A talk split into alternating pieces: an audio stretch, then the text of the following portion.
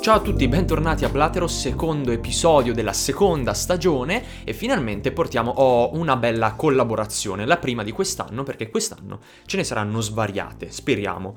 E come avevo già anticipato nel, nell'episodio della settimana scorsa, eh, queste ca- eh, collaborazioni cercheranno un po' di esulare, di andare un po' fuori eh, rispetto agli argomenti che tratto di solito, però mantenendo inalterato il modo con cui ne parlo. Infatti quella di oggi sarà una collaborazione artistica il più tre- a 360 gradi possibile. Quindi cercheremo di parlare di un argomento che adesso eh, diremo fra molto poco, prendendo come esempio eh, medium artistici eh, i, i, più disparati, ecco. Comunque, bando alle ciance, io direi di andare a presentare subito l'ospite di oggi, una ragazza, eh, Deborah, in arte Mary Jekyll, ma lascio che si presenti da sola. Ciao Deborah! Ciao Leo Adrian, ciao a tutti gli ascoltatori, sono innanzitutto contenta di partecipare a questa collaborazione, mi fa molto piacere e um, spero di riuscire anche a interessarvi, insomma, perché uh, l'arte, come ha detto Adrian, è un interesse uh, particolare che um, insomma condividiamo. E quindi oggi pensavo di parlare di arte in senso molto più ampio, perché anche mh, per esempio sul mio canale YouTube parlo principalmente di questo, anche se più relazione ai libri. Quest'oggi volevo parlare eh, con Leo di un tema particolare che ha pensato di, di, portare avanti lui per primo, in realtà poi ci, ci abbiamo tirato fuori qualcosina e in sostanza pensavamo di parlare del, del tema della riscoperta di sé della, dell'indagine che porta avanti l'uomo per capire qual è la sua vera identità, qual è la sua vera natura, anche quella che non accetta, quella che rifiuta, quella che lo fa sentire più a disagio con se stesso, nonostante quella stessa natura faccia eh, parte integrante della sua anima. Questo in soldoni spero di, di fare una bella chiacchierata, ecco, ma sì, sono sicura di questo. Sì, esattamente, il tema è proprio questo e diciamo il taglio che volevo dare a questa chiacchierata era proprio eh, cercando di mettere insieme più forme d'arte possibili, perché appunto questo tema, la riscoperta di sé, magari attraverso un'esperienza esterna, magari attraverso un'esperienza interiore, un sogno, qualsiasi cosa, ovviamente è un tema che eh, può essere trattato dall'arte eh, in tutte le sue manifestazioni, sia essa la musica, l'arte figurativa, visiva, oppure la, il, cinema, il, cinema, il cinema, le serie mm-hmm. tv e ogni mezzo, ogni medium ha un eh, modo particolare per trasmettere emozioni e quindi anche per parlare di determinati argomenti. E esatto, cre- esatto. Credo Perché che questo non faccia visivo... eccezione. Esatto, infatti stavo per dire, scusa se ti ho interrotto, no, no. che il visivo gioca tantissimo con questo, anche col tema dell'esplorazione di se stessi, che farà un po' da fil rouge al nostro discorso. E ehm, in particolare parlo di visivo perché mi viene in mente una serie tv che ho amato tantissimo, cioè Breaking Bad, ma chi non l'ha amata, cioè non prendiamoci in giro. Uh, Breaking Bad comunica tantissimo attraverso sue, uh, i suoi frame, sono uno più bello dell'altro, nonostante l'ambientazione sia, uh, a mio parere, molto semplice, molto legata all'americano medio, a questa figura che sembra non avere sapore. In realtà parliamo di un americano medio che riscopre se stesso attraverso, uh, attraverso la cattiveria, la cattiveria più profonda, che riscopre quasi paradossalmente attraverso la malattia, un cancro. Lui mh, mm, sa che è destinato alla morte e proprio questo eh, sentirsi così vicino alla morte lo porta a, a voler indagare meglio la sua identità, che era rimasta um, in una specie di gattabuia che può essere considerato il suo corpo, comunque eh, la sua anima ribelle poi avrà un nome, lui la chiamerà Heisenberg, stiamo parlando ovviamente del personaggio di Walter White. Non so se, eh, Beh, certamente. se ho spiegato, se ho reso l'idea per quanto riguarda il personaggio. Tra l'altro, eh, sentiti libera di fare qualsiasi tipo di spoiler. Sfaccettature, è complicato. No, dicevo, eh, sentiti libera di fare qualsiasi mm, tipo di spoiler, ormai è una serie conclusa da okay. svariati anni, quindi chi non l'ha vista eh, sono cazzi suoi, insomma, ecco, ci siamo sono capiti. Suoi, non è esatto. uscita, no, non si è conclusa ieri, quindi ecco, possiamo sentirci liberi. Ok, ok. No, perché a tratti mi sento frenata proprio da, da, questo aspetto, perché mi sento quasi in colpa di fare gli spoiler, no, quando no, in realtà dovrei pensare, no, sei libera, cavolo, chi non no, l'ha no. vista? Fottitene e sentiti libera anche di dire le parolacce, tanto questo podcast è etichettato come explicit eh, da, oh. da Spotify, da Anchor, quindi non ci sono problemi.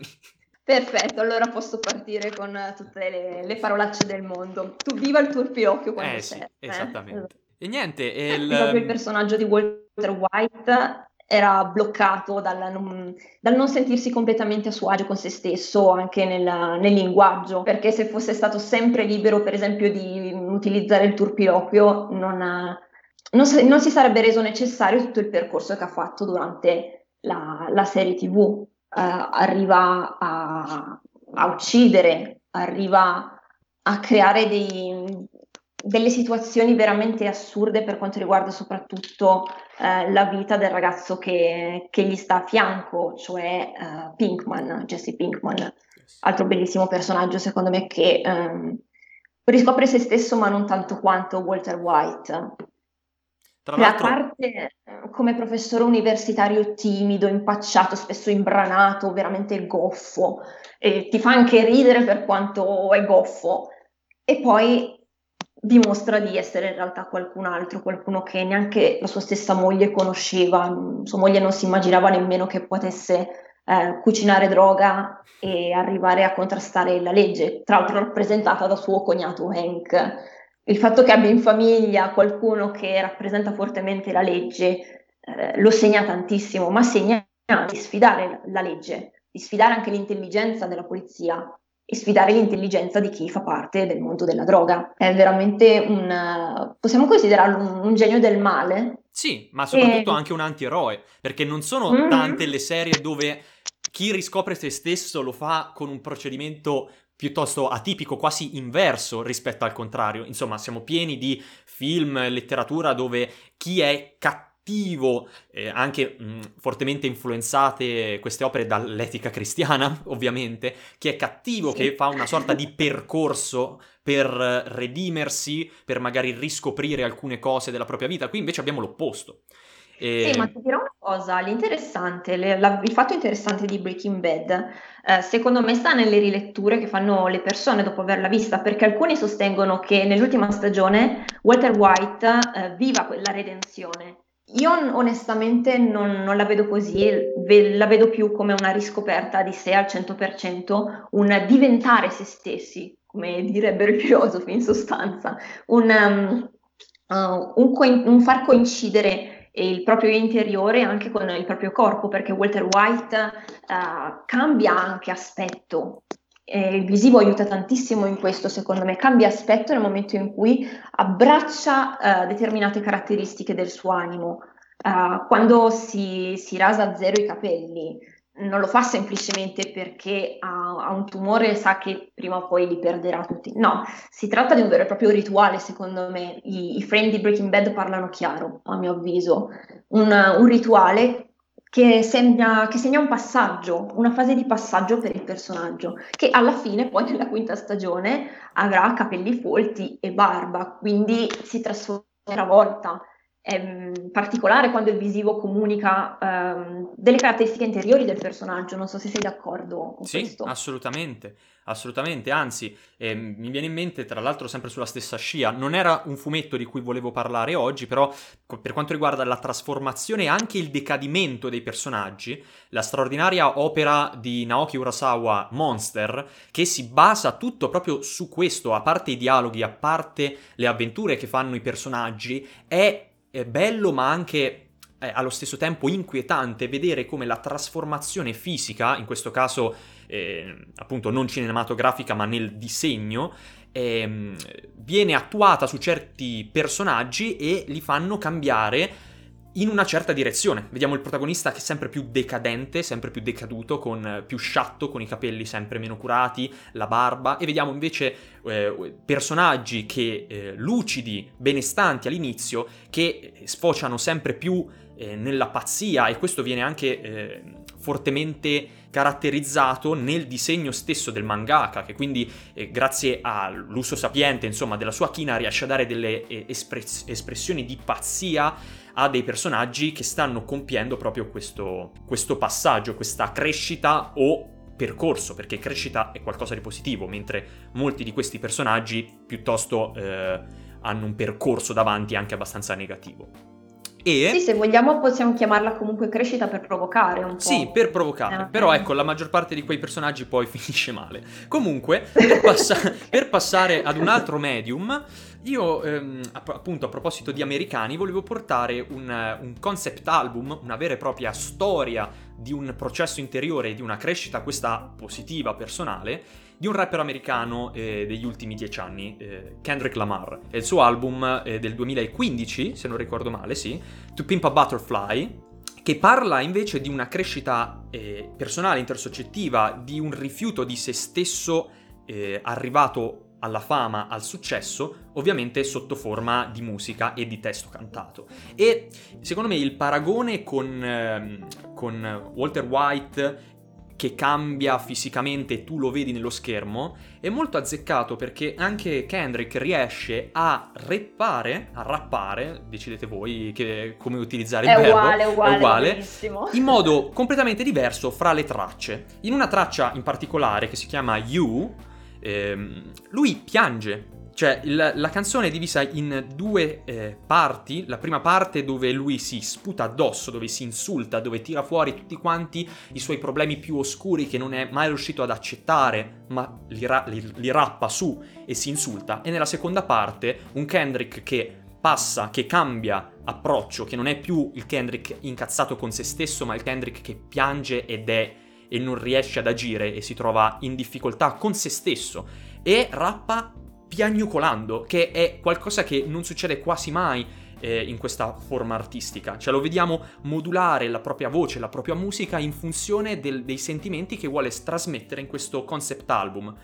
E, ehm, dove, insomma, la storia, molto brevemente, è un Kendrick Lamar che si rende conto che dopo il successo internazionale del suo secondo album, l'album del 2012 o 2013, non mi ricordo bene, eh, Good Kid Mad City, incomincia, incomincia a cambiare, incomincia ad essere assuefatto a tutta quella a tutto quel giro di VIP del jet set, del, mm, del, denaro, dei produttori musicali e incomincia ad entrare nel giro. Proprio lui, che ha delle origini umili, si ritrova ad essere praticamente eh, colui che odiava da ragazzino, il tipo di persona attaccata a quel mondo materiale molto volubile che molto spesso prende gli artisti, li spreme in due, tre massimo album e poi li getta via, lui si ritrova perfettamente dentro. Ed è proprio qui che lui deve riscoprire se stesso e lo farà in due modi. Un modo è appunto cercando di am- ammettere a se stesso tutto il male che ha fatto, tutti i, senti, i sensi di colpa eh, di questi ultimi 3-4 anni di successo. Un'altra canzone bellissima che si chiama These Walls, dove lui eh, fa un mea culpa di un atteggiamento orribile che ha avuto con un suo avversario, per modo di dire. Sa, sa, insomma, si sa, in America le, le, gang rivali di rapper o comunque insomma di persone eh, della strada sono abbastanza violente, non so come dire, specialmente 20-30 anni fa, ecco si prendevano proprio a colpi di pistola. Comunque c'è Kendrick che si vendica con uno di questi eh, andando a letto con la sua ragazza, quindi incomincia a utilizzare la sua fama, il suo potere per delle azioni che non gli appartengono. E durante tutte quante le canzoni dell'album apparentemente lui... magari non gli appartengono. Appar- appare- no, no, apparentemente però in realtà no, perché nel corso dell'album lui eh, ogni canzone finisce con eh, Kendrick che scrive una poesia, dei versi, che mm-hmm. a ogni canzone si aggiunge un pezzo e ripercorre, fa il riassunto proprio di questo suo viaggio che all'inizio è interiore, appunto, come ho detto, dove lui fa mea culpa di tutto ciò che ha fatto, e poi diventa esteriore, perché per capire veramente il significato de- della fama del denaro, appunto, infatti c'è una canzone che si chiama How much a dollar cost, quanto costa un dollaro, lui farà un viaggio proprio in Sudafrica dove è veramente un mondo dominato dall'apartheid, come dice lui anche in questo poema che si va a comporre. E solo alla fine lui riuscirà a fare una canzone, a scrivere un pezzo che è l'opposto di You, quindi la canzone che avevo citato prima, dove lui si insulta, dove lui non si sopporta, infatti la canzone si chiama I, e il ritornello fa proprio I love myself, perché lui riesce in questo suo percorso spirituale e anche fisico di viaggio a ritrovare se stesso, ad amarsi di nuovo, perché il problema suo è che non si amava più, era diventato quello che odiava da ragazzo, era diventato quello che non era e quindi è, in modo molto niciano, ritornato quello che Ma sai, era. hai detto Sai, hai detto una cosa eh, molto bella secondo me eh, su, su questo artista. Hai parlato di conflitto interiore, quindi di lotta con se stesso. Secondo me è proprio il conflitto che dà carattere, che dà spessore a, a un personaggio, perché alla fine questo artista si è reso personaggio del, del suo stesso album.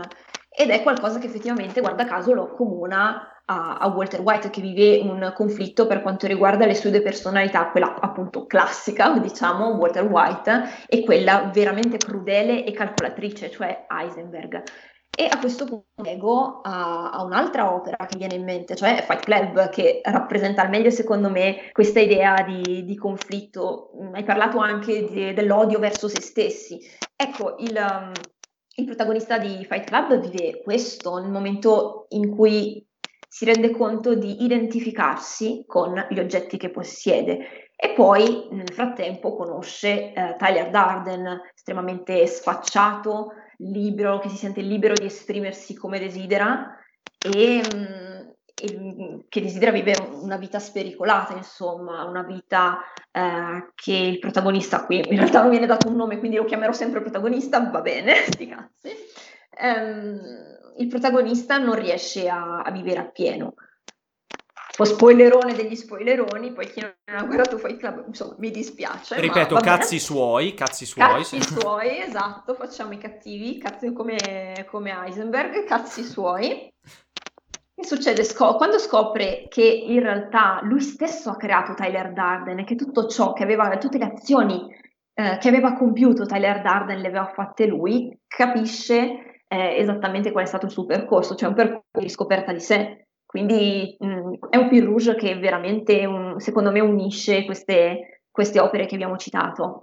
Poi, um, particolare, secondo me, Fight Club è anche il, il, personaggio di Marla Singer. Lei ricerca se stessa facendo um, delle azioni, diciamo, non esattamente spericolate, ma Uh, da persona che soffre si unisce ai club di persone affette da tumore, si unisce ai club di insomma, persone con i più svariati problemi, nonostante lei non li abbia. E sembra quasi che il protagonista si senta derubato della propria identità nel momento in cui lui fa la stessa cosa che fa Marla Singer. Eh, è molto particolare. Poi mi piace molto, mh, parlando del film, anche l'interpretazione di Elena Bonham Carter. Uh, bello. Mi, mi sono piaciute le sue espressioni, secondo me trasmette molto l'idea di follia che ha il personaggio di Marla. Un po' bambina Marla Singer, secondo me, a tratti, nonostante sia uh, completamente fuori dagli schemi anche per quanto riguarda il mondo adulto.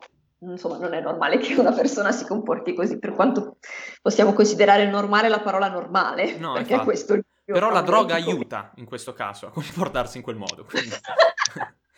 Quindi... Parliamo di, di, droga in ogni caso, sì. Tra l'altro Fight Club che forse probabilmente eh, sarebbe piaciuto molto, molto a Feuerbach se l'avesse potuto leggere, perché essenzialmente quello che fa il protagonista, quindi mh, mm, Edward Norton, insomma, è proprio, è proprio mh, mm, il fulcro della filosofia di Feuerbach, ossia l'esternalizzazione al di fuori di sé di tutto quello che lui vorrebbe essere, cioè la riscoperta di sé di Edu- del protagonista, quindi di Edward, eh, giunge a, a, compimento alla fine solo quando lui di fatto riscopre se stesso, però esterno a lui.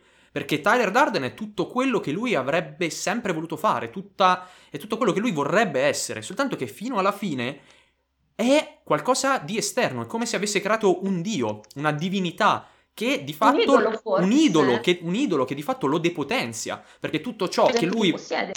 Sì, che tutto ciò che lui potrebbe e vorrebbe essere non lo è, ma lo è lo stesso Tyler. Poi sul, eh, sul film tutte, tutte, le varie scene di sesso, diciamo che ti fanno proprio capire quanto, quanto sia grande questa frustrazione, quanto sia grandissimo l'impegno del protagonista nel mettere a Tyler sempre e sempre più caratteristiche, che sono di fatto quello che, secondo Feuerbach, fanno i, i popoli nei confronti di Dio, specialmente nel cristianesimo, dove il Dio cristiano è tutto oggettivamente, è tutto ciò che di più perfetto si possa immaginare e la versione di Tyler Darden forse è una versione ridotta però di questo stesso modo inconscio ovviamente di agire. Sì, ma ricollegandoci forse più a Marx che a Feuerbach mi verrebbe in mente uh, la, questione di, legata, una, la questione legata al percepire come divinità una cosa, cioè fondamentalmente il denaro, il dio denaro che sta alla base anche della, uh, della società in cui viviamo noi Italia, gli americani in primis, immagino perché qui parliamo effettivamente di società americana, eh, questa è la cosa particolare. E Tyler Darden rappresenta anche una, una critica a questo eh, legame con, eh, con, gli oggetti, quindi se vogliamo anche eh, capitalismo, eccetera. Uh, è una visione distruttiva per quanto riguarda la società e la civiltà e viene portata all'estremo perché poi i progetti di Tyler Darden diventano uh, veramente distruttivi. Sì. Uh, però è diventano anche... estremi anche per il protagonista stesso. Sì, però è vero anche che io mi ricordo, io non ho letto il romanzo, ho visto più e più volte il film, la scena in cui Tyler, insomma, minaccia, eh, che cos'era, un, um, un, uh, un, cinese immigrato che gestiva una, un tabaccaio, se non ricordo male, dove di fatto lo risparmia solo per il semplice fatto che l'ha obbligato a riseguire i suoi sogni. Quindi lì per lì Tyler funge anche da personaggio che mh, mm, ti spinge a non accontentarti, che poi è quello che dovrebbe fare Edward Norton, il protagonista, in primis, ma non lo fa. Perché Tyler, olt- è, vero, è vero che alla fine tutta la sua energia si trasforma e viene catalizzata in distruzione. Però l'idea di Tyler Darden è proprio quella di non, non arrendersi a, a, alla mediocrità, a quello che tu pensi possa essere un obiettivo sicuro e volare basso. Perché Tyler ti dice, torna, se non ricordo male, torna a studiare eh, biologia, laureati, fai tutto è quello vero. che volevi fare, non ti fermare lì mm-hmm. perché magari è più comodo e più facile. Quindi alla fine Però è molto la... sfaccettato, cioè i, i messaggi che sì. lancia sono tanti, molti negativi, molti pseudopositivi, diventa sì, veramente difficile caratterizzarlo nel senso che uh, ovviamente si tratta di, di, un'opera d'arte in quanto tale, uh, non, non, impone il suo giudizio sul mondo o cose di questo genere, uh, va presa per quello che è, è una storia. Esattamente. E questa storia parla di, di tanti temi.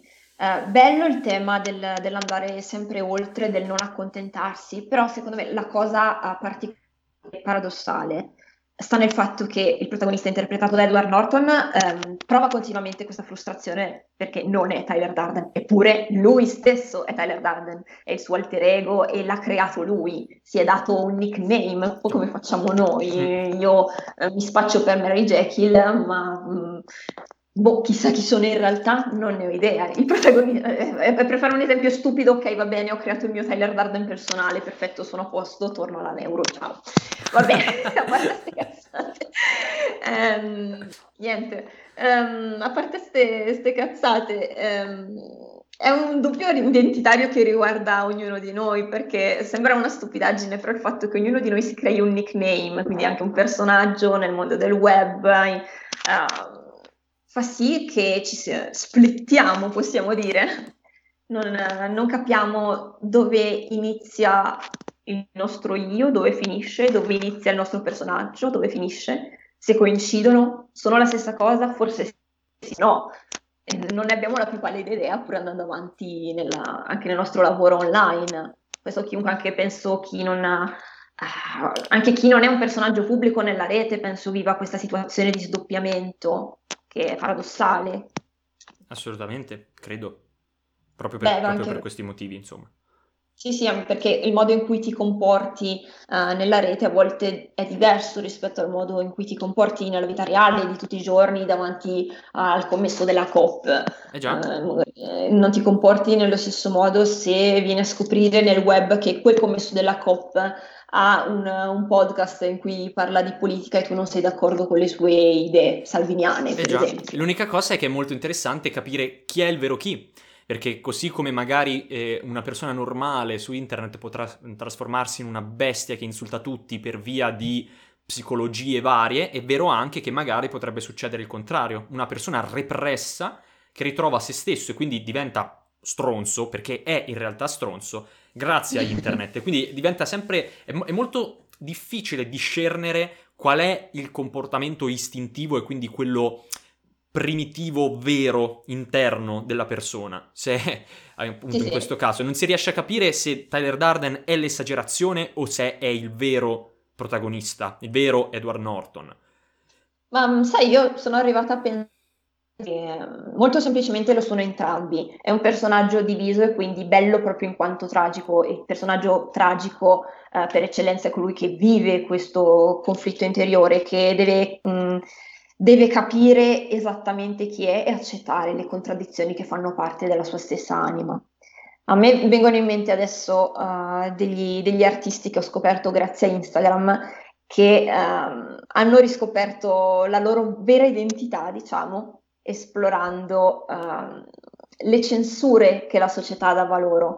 Ora, io ti invito Adrian adesso a dare una sbirciata a quello che creano questi artisti, sto parlando dei matieres fecales. Vai vai, ho, ho già Instagram, ho già Instagram attivo, attivo perché ovviamente non ci eravamo messi d'accordo prima, è tutto casuale. No, esatto, io eh. ho detto a, a Leo di, di, darvi, di mettere a disposizione una sua reaction naturale per quanto riguarda la visione di queste immagini, perché sono due artisti che giocano tantissimo con il corpo con l'arte digitale, ma con la provocazione soprattutto. E sono Hannah Rose Dalton e Steven Raj eh, Baskaran. Credo si pronunci così, anche se non sono sicura al 100%, ma Do- vi beccate questa pronuncia. Dopo, ovviamente, se non riuscite a uh, trovarli, io, mh, mm, insomma, sulla descrizione del podcast lascerò tutti quanti i link utili per avere eh, immagini, profili di tutto quello di cui stiamo parlando, anche anche l'album di Kendrick Lamar lo, lo, linkerò, ecco, insomma, in modo tale che voi, vabbè, l'album no, perché insomma, o ascoltate il podcast o ascoltate la, la musica, però, per esempio, questa Beh, pagina... ascoltare dopo. Dopo, dopo, però, per esempio, questa pagina Instagram, anche per capire meglio di cosa stiamo parlando, ecco, forse eh, vi conviene eh, visionarla, aprirla, mentre, appunto, ne, ne, parliamo. E quindi vi lascerò mm. il, il, il, link sotto. La pagina si chiama mm. qui Ma- Matier Fecales. Fecales alla spagnola. Fecal Matter.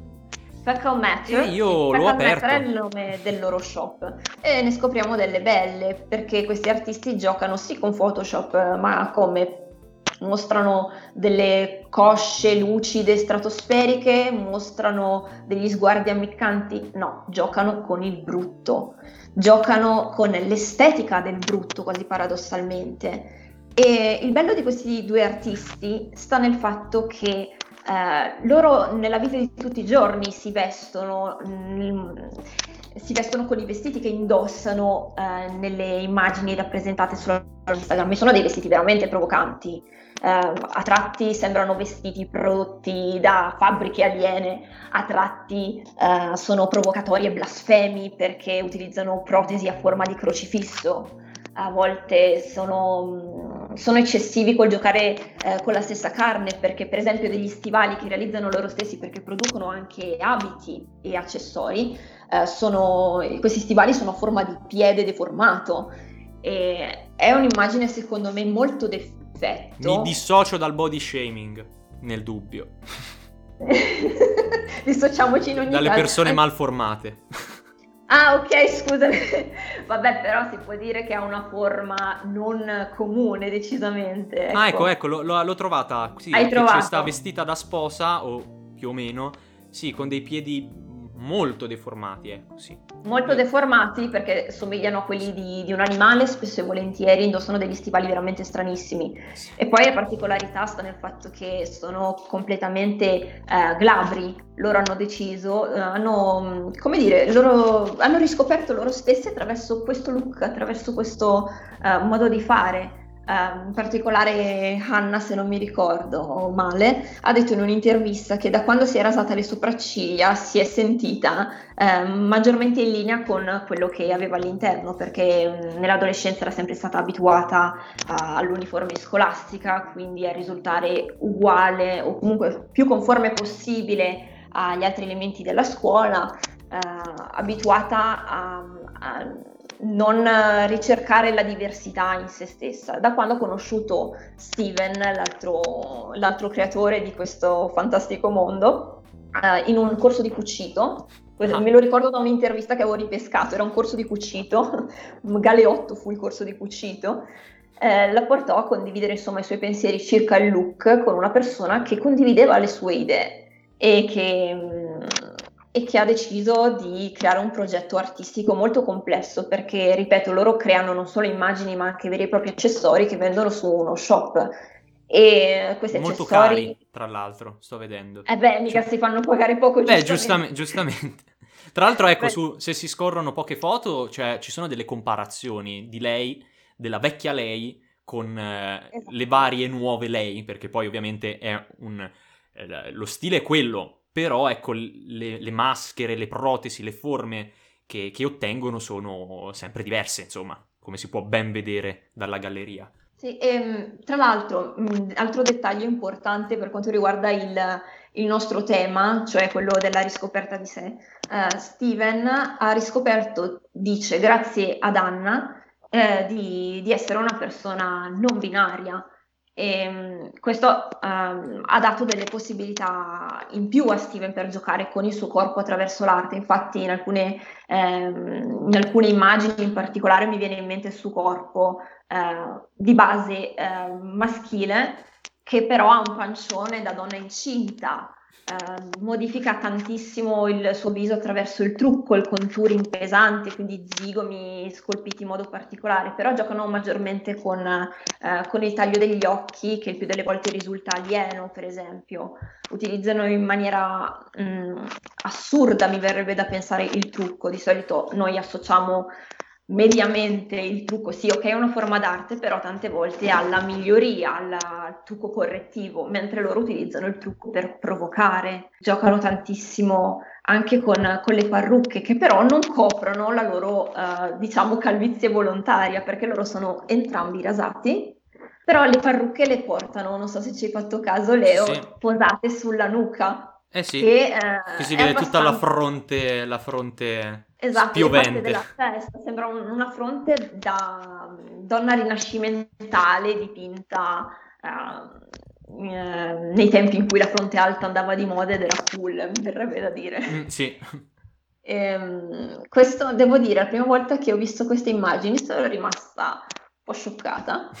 Beh, è concepibile. Però in maniera molto positiva perché mi ha fatto pensare cavolo, come, come sanno giocare bene con, eh, con l'arte digitale e con la modifica del corpo. Poi guardando le loro storie su Instagram ho visto anche che si presentano uh, così nella vita di tutti i giorni e uh, in alcune interviste che hanno rilasciato parlavano appunto di questa loro riscoperta di sé attraverso questo, questo modo di fare, una, una forma d'arte che diventa però anche la loro stessa vita.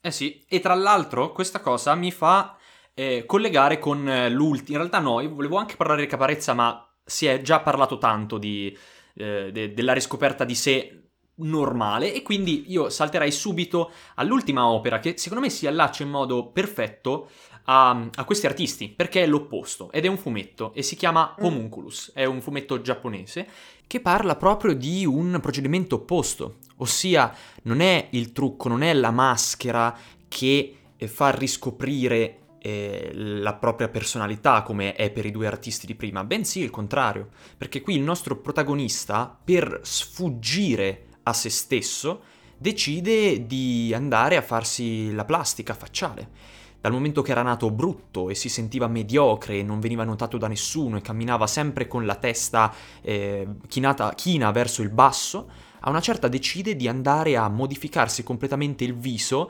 per sfuggire da se stesso, per perché rifiuta il proprio aspetto e la propria condizione, decide di, eh, di, farsi impiantare, insomma di fare la plastica per assomigliare il più possibile allo standard di bellezza del posto, che eh, siamo in Giappone, non mi ricordo se è ambientato a Tokyo la storia, comunque in Giappone, e piano piano eh, fa carriera e riesce a circondarsi di persone, persone che gli danno attenzione, ma è un'attenzione superficiale e anche lui nel corso del tempo incomincia a rendersi conto della finzione in cui si è intrappolato da solo, essenzialmente. Si ritrova pieno di amici finti, amanti finte, un lavoro dove lui, un lavoro in banca, dove lui sfrutta le persone innocenti, nel senso persone magari superficiali che non, non sanno bene che cosa fare con i propri risparmi e lui senza scrupoli, senza personalità, eh, essenzialmente fa proprio il, il, capitalista, proprio quello con la cappa, quello proprio malvagio,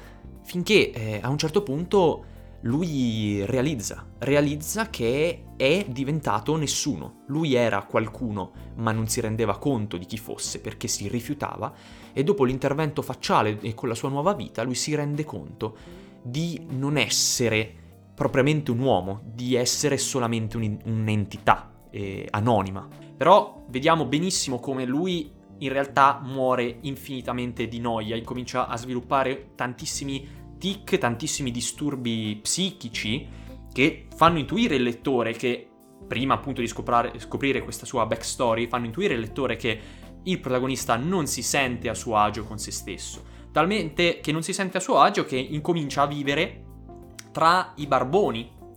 Ma non perché l'hanno licenziato, perché lui si è licenziato, però, però non vuole stare fra i barboni, perché i barboni gli ricordano quello che era prima, però quello che era dopo non gli piace. E quindi dov'è che vive il nostro protagonista? Il nostro protagonista vive all'interno di una macchina, nel parcheggio, esattamente a metà tra il palazzo eh, di una banca dove lavorato fino a pochi giorni fa, che quindi è proprio rappresenta l'emblema della società giapponese iperfissata col lavoro, con eh, tutta l'etica insomma capitalistica giapponese che conosciamo bene, di quanto a loro eh, faccia proprio questo effetto, a metà fra questa cosa qui e fra chi non ha niente, chi sta in tenda nel giardino, insomma nel parco eh, vicino a questo edificio abitato dai senza tetto. E lui non riesce a ritrovarsi in nessuna delle sue realtà, perché lui ha rinunciato a scoprire se stesso. Poi il fumetto è molto complesso e molto lento perché anche, anch'esso gioca su un'infinità di momenti, di sguardi, di disegni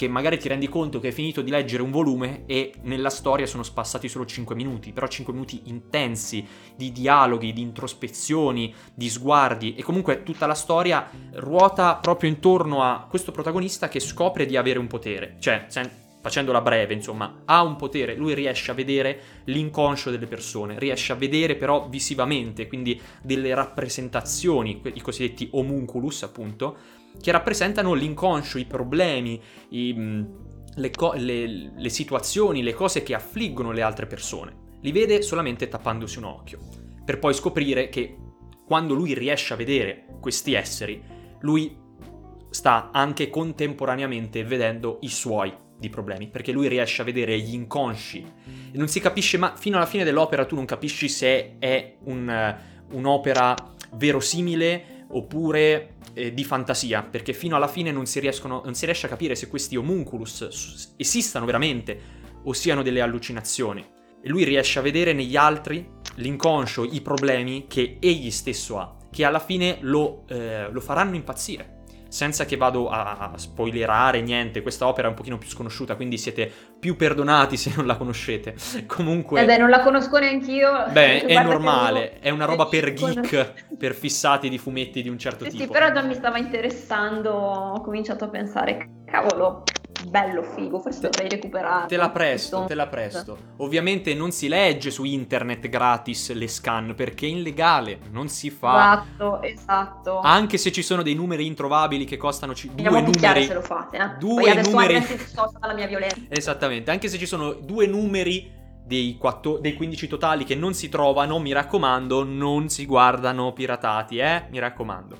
Comunque la storia va avanti con tutti questi homunculus in giro per la città, dove appunto non capisci mai se sono allucinazioni, se è un potere vero, paranormale, se lui sta vedendo veramente l'inconscio di un'altra persona o se stesso, oppure entrambe le cose. Finché lui non impazzisce, perché non riesce più a fare a meno di tapparsi l'occhio, una certa si cuce anche l'occhio perché vuole vedere questi homunculus, ne rimane ossessionato, sta impazzendo però, Bellissimo. ironia della Mi sorte... succulenti, eh, eh sì, è mo- molto macabro. Lui impazzisce e ritrova se stesso.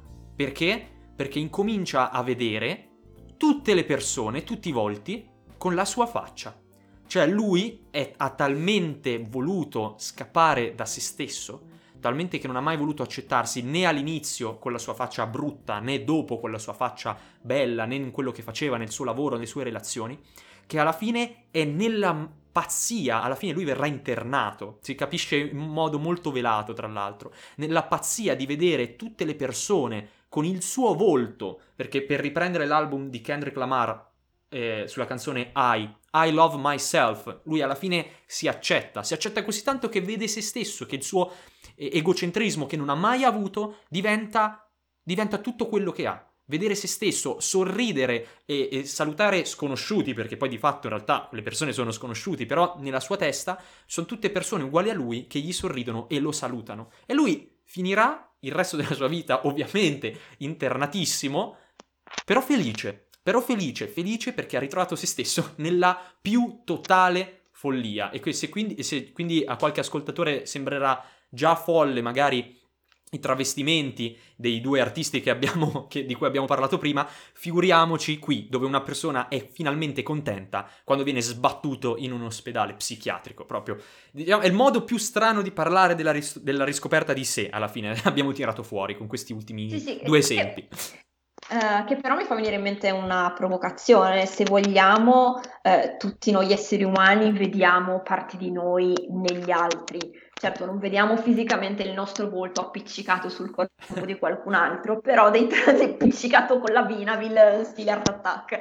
Però ehm, a livello caratteriale cerchiamo mh, mm, anche di avere rapporti umani con persone che hanno delle caratteristiche che comunque ci somigliano. Comunque, quando vediamo un atteggiamento di una persona che non riusciamo a comprendere, cerchiamo di dare dei confini ehm, spiegando eh, quel comportamento attraverso ciò che noi conosciamo di noi stessi, del nostro carattere. Quindi, in senso lato, può non essere così questo è il bello del, dell'aspetto inquietante. Sì, però c'è un aspetto molto, molto inquietante. C'è un aspetto inquietante di, della fine dell'opera che adesso non rivelo al pubblico perché se qualcuno vuole incominciare a leggere Homunculus, ovviamente non da internet, eh, io mi dissocio. Ricordatelo, e che cavolo. Ci sta un episodio che però... Eh, è, è, folle, basta, non c'è niente da dire. Se vuoi, dopo te lo dico quando finiamo le, okay, la chiacchierata. Che tra l'altro si sono passati quasi 50 minuti, quindi diciamo che forse oh, è il momento di giungere al termine. Eh, logorrea mia dea. Ma di tutti e due è normale, eh, c'è, c'è, poco da fare. Alla fine ci sono veramente tantissime cose da dire. E poi, appunto, riscoperta di sé vuol dire tutto, non vuol dire niente. Abbiamo visto come ci si può riscoprire ne, nel pentimento, nella via giusta, ma anche nella via mh, sbagliata, nel cucinare la droga, nel vestirsi in modo assurdo o nel trapanarsi il cervello per vedere tutte le persone uguali a se stesse. Quindi, ecco, diciamo. ci si può riscoprire in tanti modi, avendo anche una doppia personalità che poi si dimostra essere eh, il te stesso più forte. Ecco, insomma, sono tanti, tanti, tanti esempi. Alla fine anche Dante ha riscoperto se stesso nella sua, nella Divina Commedia, in, in qualche modo, senza fare nessun vero e proprio viaggio, ma solo scrivendo di se stesso che fa il viaggio, lui alla fine si è purificato dai peccati, perché quando va al purgatorio alla fine fa questo. Si, per, Insomma, si purifica sarebbe... con le croci sulla, sulla fronte. Sicuramente sarebbe un podcast infinito se dovessimo ricercare cercare tutte le opere che fanno riferimento a questo. Mamma mia, tema. mamma mia. Uh, davvero ci sarebbero tantissime cose da dire. Prossima e... collaborazione, che cos'è l'amore? Comunque, prima ti sei spammata poco, finisciti di spammare perché okay, spamma allora tutti i canali dove sei attiva e dopo lascio ovviamente tutto in descrizione insieme alle opere di cui abbiamo parlato fino ad ora. Va bene, ti, ti ringrazio. Sono attiva uh, su YouTube principalmente e su Instagram. Mi trovate come Mary Jekyll. Mary come Merry Christmas e Jekyll come Dr. Jekyll e Mr. Hyde fondamentalmente questo è semplice. Mary Jekyll anche su, sia su YouTube che su Instagram, sì. Mi sto confondendo da sola adesso, non so più farmi pubblicità, però come vedete le doppie personalità si confondono da sole, sempre, anche nei podcast degli altri. Ecco, e questo è un problema. Comunque... E niente, io spero che questa. Innanzitutto, spero che ecco, ti sia piaciuta questa chiacchierata. In primis a te, Assolutamente giustamente. Sì. E io sono molto contento. Sì, sì, ringrazio. Sì, sì, no, è stato un bel confronto. Sono molto incuriosita da questo homunculus che eh, mi ha stuzzicato. Ogni, ogni, tanto è un po' lento, nel senso che c'è alcune parti che tu dici: Sì, ho capito gli sguardi di terrore, vai avanti. Però secondo me merita. Sicuramente fra i, non lo so. Eh, 5-6 migliori opere a fumetti che abbia mai letto e modestamente credo di averne lette abbastanza, quindi molto consigliato.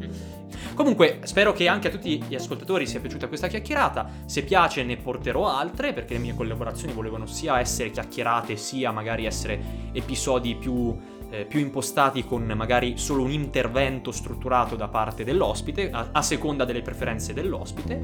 E, ehm, e niente, quindi eh, se non abbiamo nient'altro da aggiungere, io posso dirvi. Io posso solo ringraziarti per avermi ospitata, mi ha fatto molto piacere. E io, appunto, sono molto contento. Essere accolta qui.